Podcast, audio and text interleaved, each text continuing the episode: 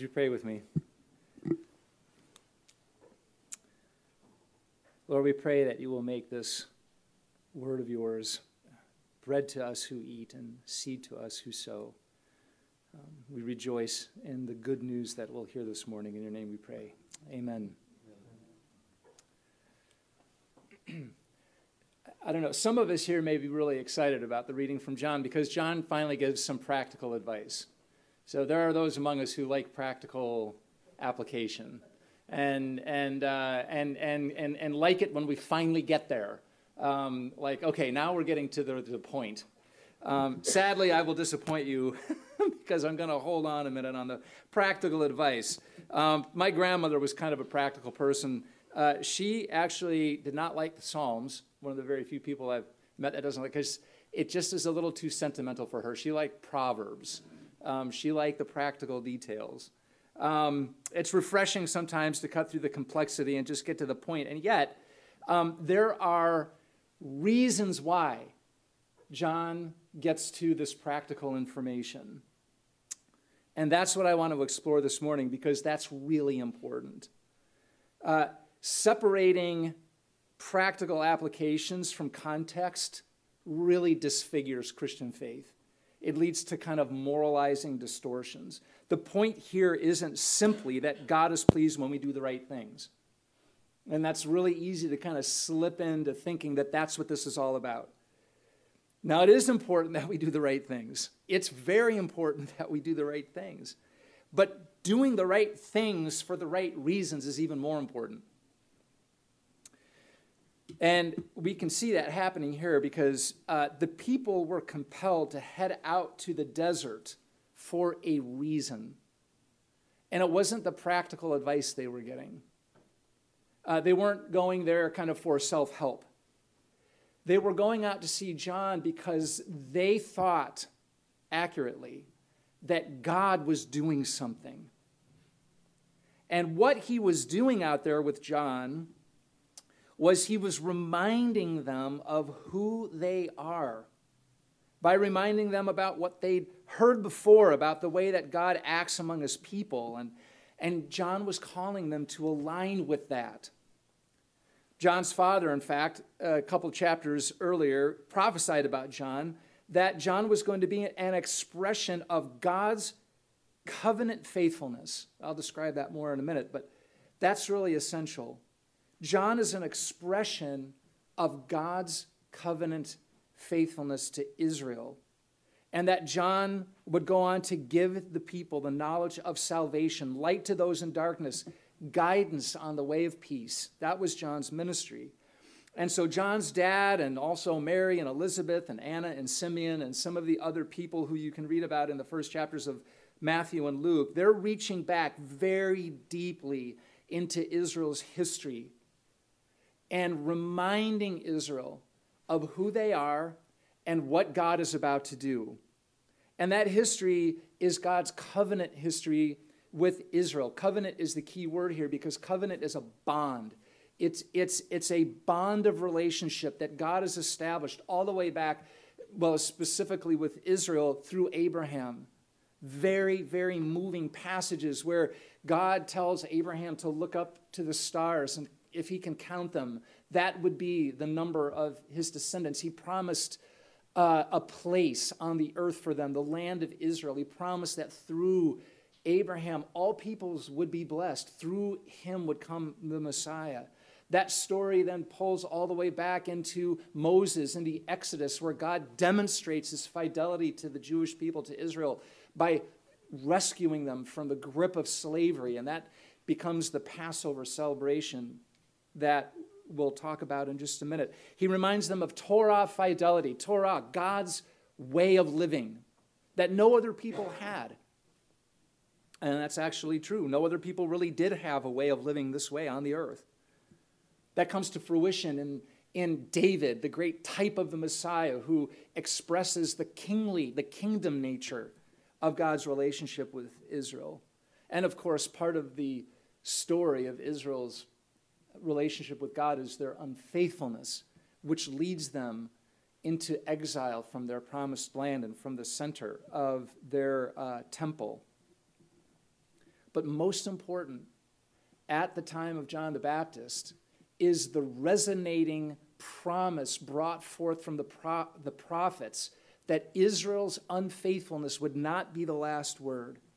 Israel knows that God will act again in alignment with this history. That's the critical thing. God is not coming as a stranger to his people.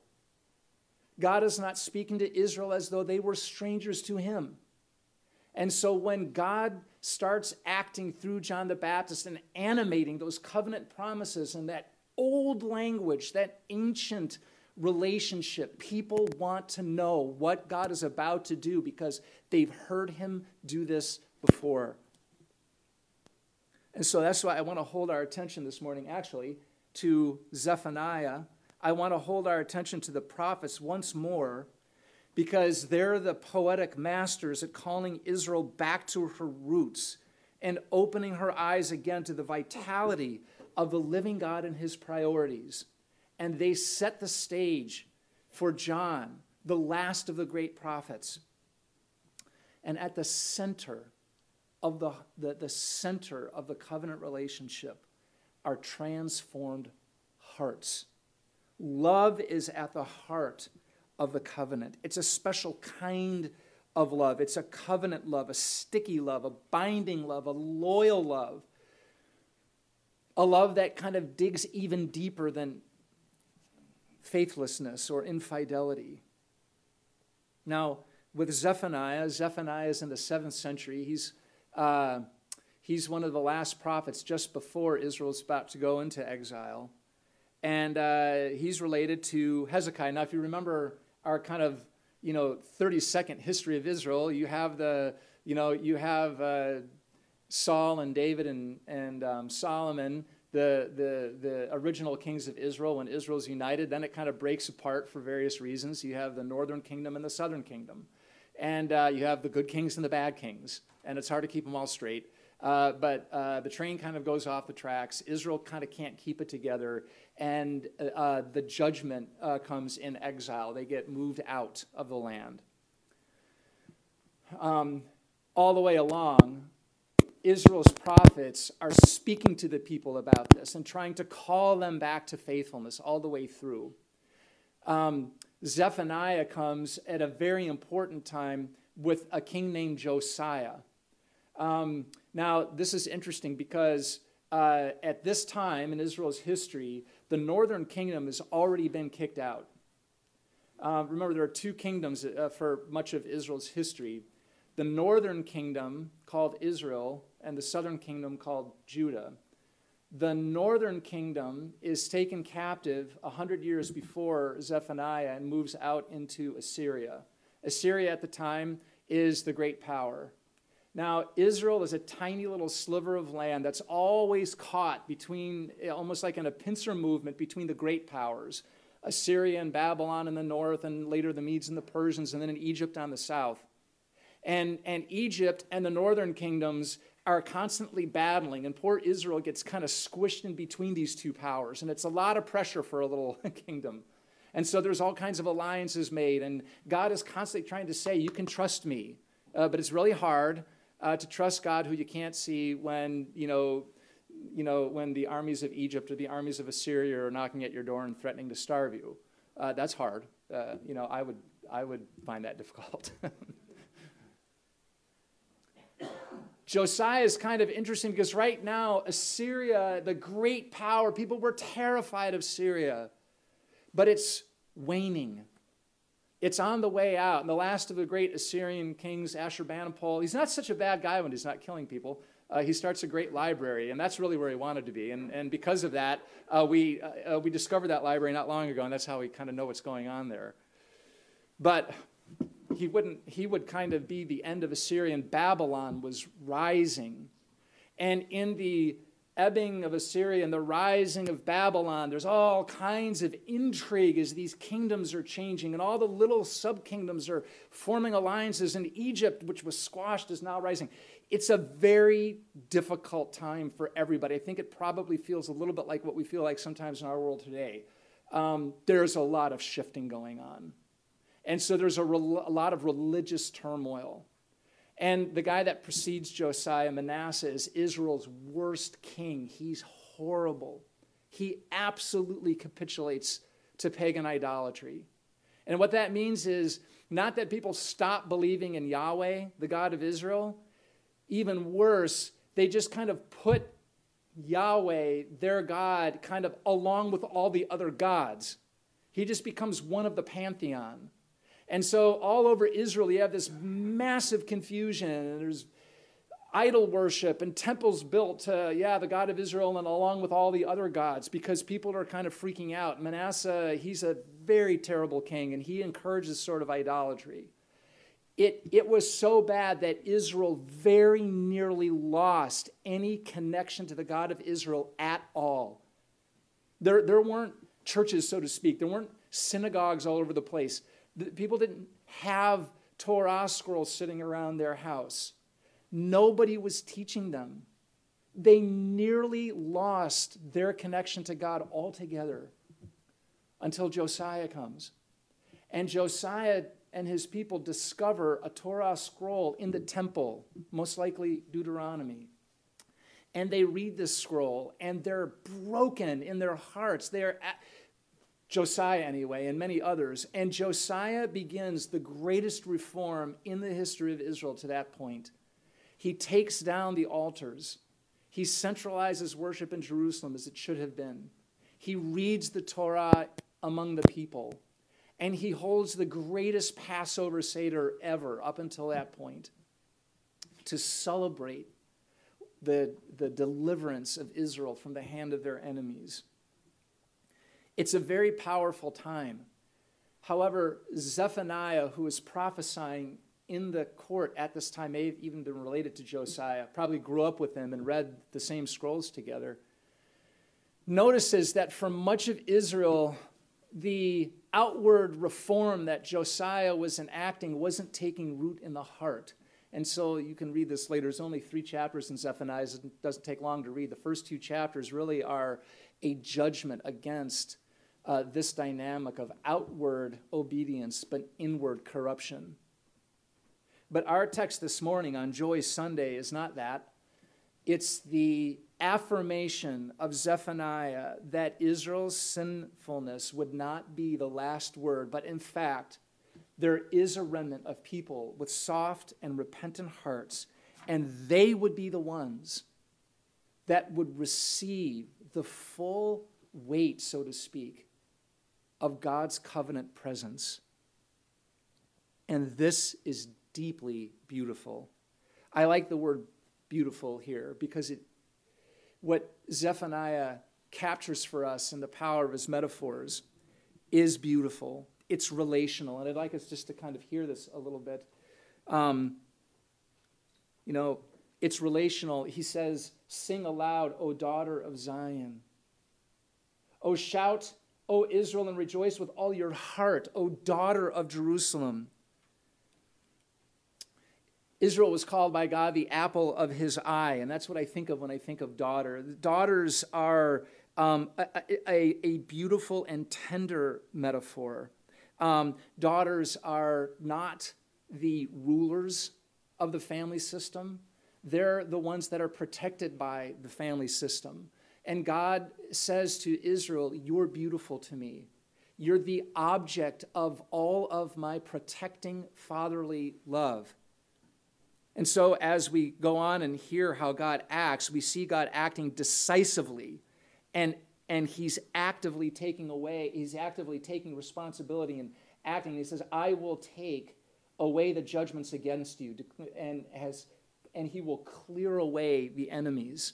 He's not waiting around. And this is, I know I have a daughter. She, she's kind of a romantic type, and she loves it when I do something. you know, she doesn't like it when I just sit on the couch. She wants me to be a knight in shining armor in a certain way. Not all daughters are like that. Mine certainly is. Um, she likes it when I step in, and and she likes it when I can kind of let her be the adult that she is, and she's a beautiful adult, mature woman but there's part of her that likes it when I kind of step in and take the responsibility for something. God is kind of working with us and saying, I'm not, I'm not asking you to do it all on your own. You're my daughter. You're my child.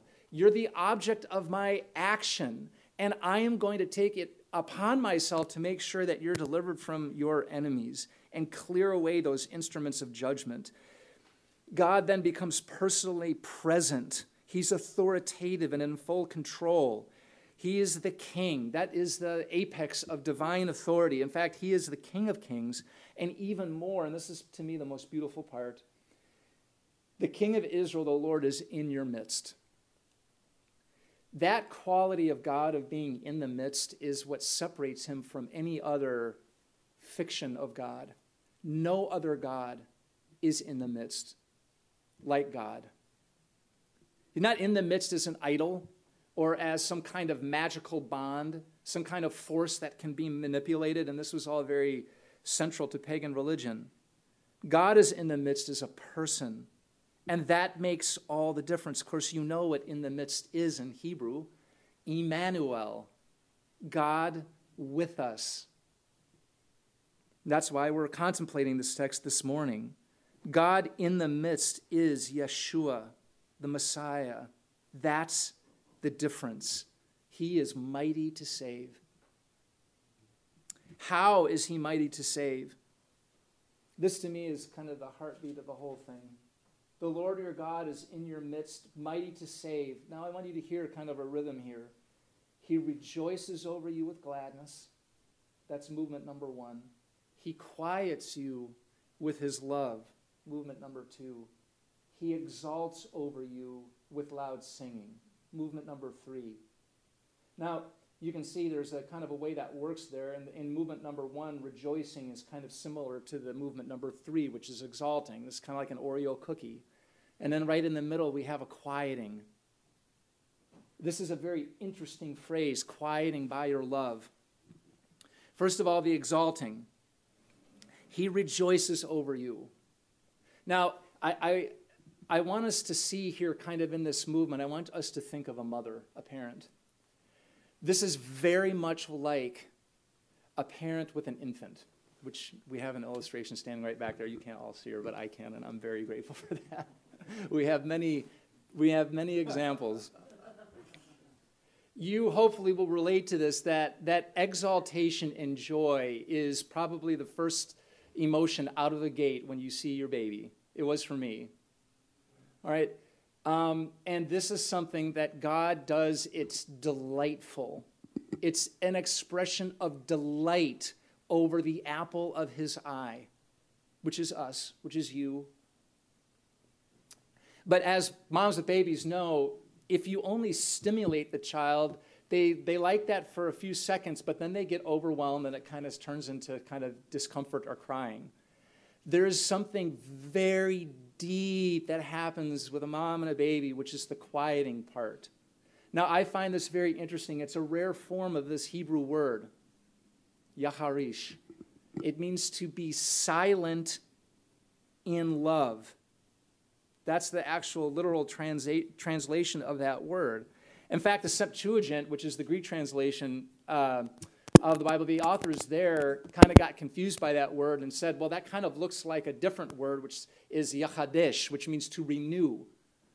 And because that makes a lot more sense uh, to some people that were translating, um, there wasn't um, a grasp of what does it mean to be silent in your love. It, so uh, some Bible translations will take the, the, the, Septuagint and say he renews you in your love. But if we follow the Hebrew here, to be silent in love is very natural and highly understandable to a mom with a baby because the quieting part is the most precious part. It's where you're quiet together. It's where you come softly together.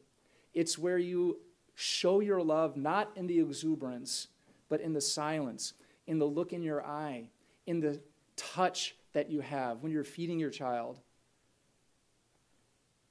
Quieting is the most essential part of the way in which intimate love is expressed.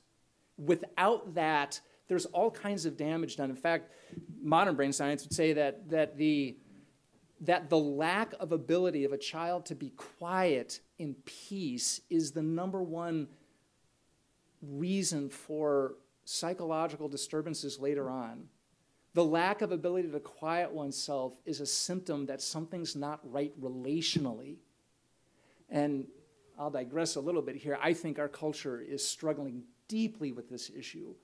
Our culture does not know how to quiet well. We are active, we are stimulated, our phones and our technologies are immediately brought in. We can't, I can't even, like when I used to travel for business, and thankfully I'm not right now, which I'm enjoying that uh, feature of, of this modern era. But we, I couldn't even stand before an elevator without people whipping their phones out because that simple waiting for the elevator to come was too tense. We are so agitated and our relationships are so fractured, we don't know how just to be quiet together. It's a major problem. And what God is saying is that that is a root of anxiety. When you're afraid of your enemies, when you're in deep fear, when you're not sure of your existence, when you're when you're not certain that somebody finds you to be the apple of their eye, your heart cannot quiet. It will always root itself back in the insecurity and fear and anxiety. And this was the state of Israel back then. And it's the state of many of us now. And what God wanted to move forward into the life of Israel to say, You are my child. You're like a baby to me. I, I, I exalt and delight and show joy in you, and I also bring you quietly into the most secure bond where you can be at rest where together we can be silent in our love. And then we can just do it all over again. I'll delight and bring joy, and then we'll come together quietly in peace.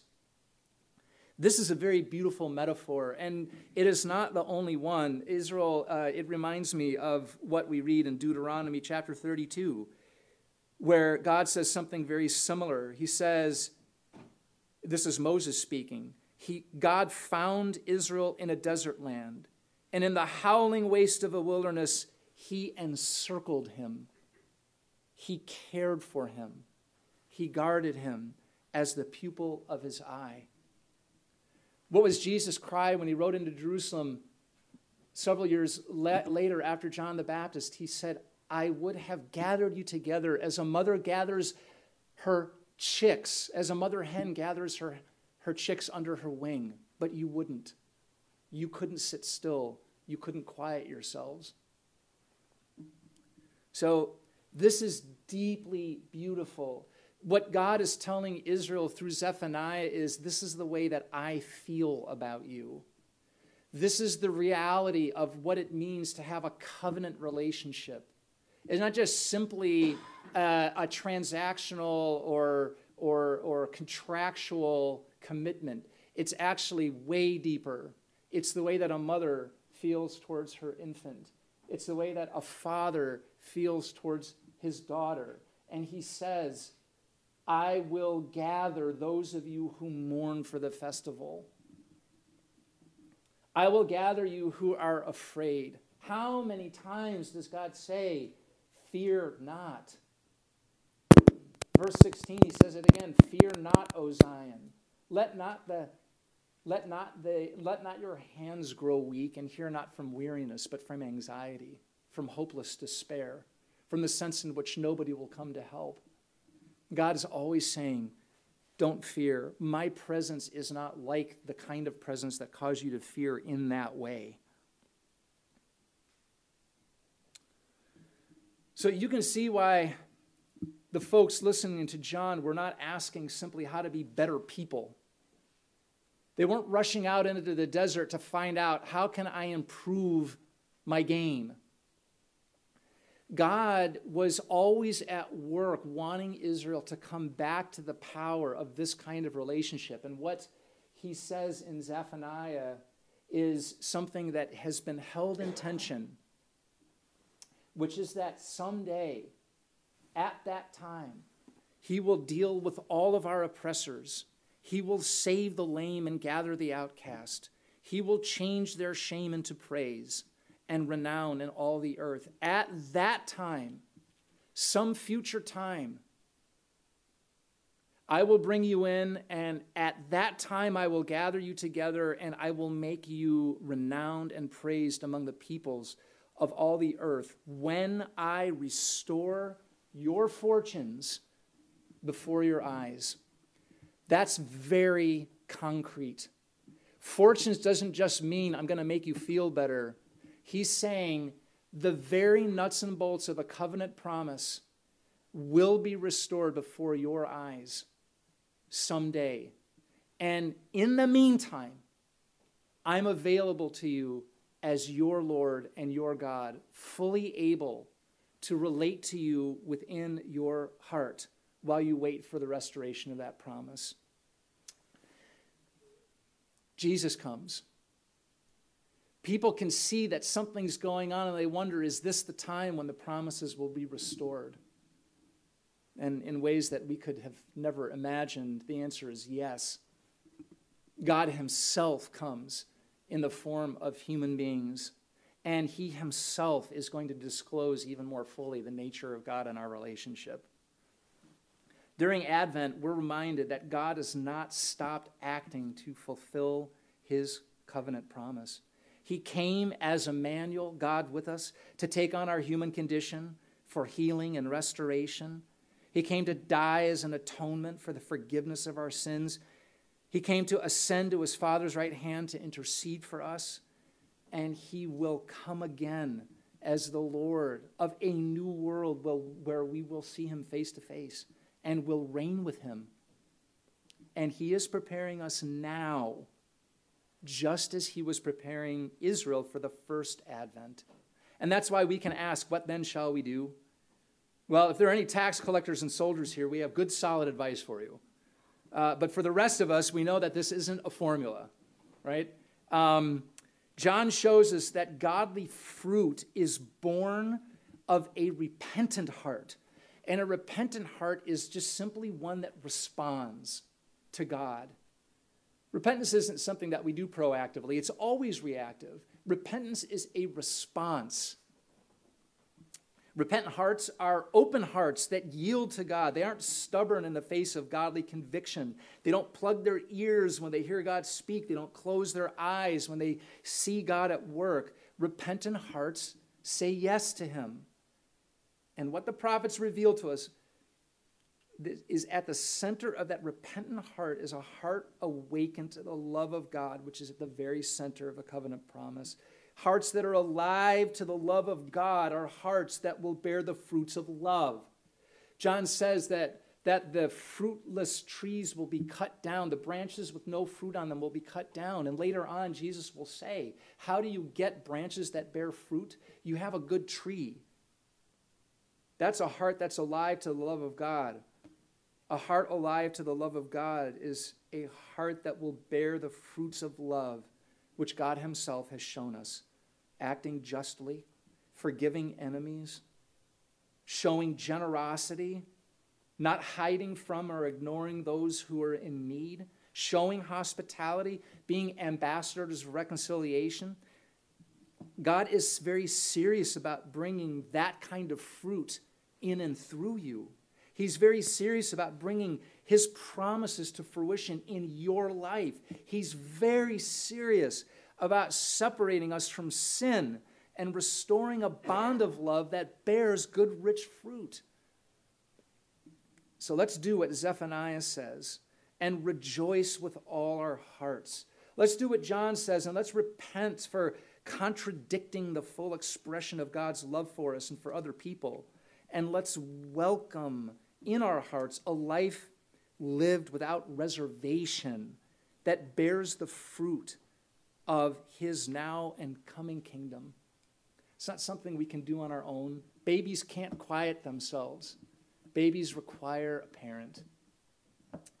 Thank God that today it's no less true that we don't have to quiet our own hearts.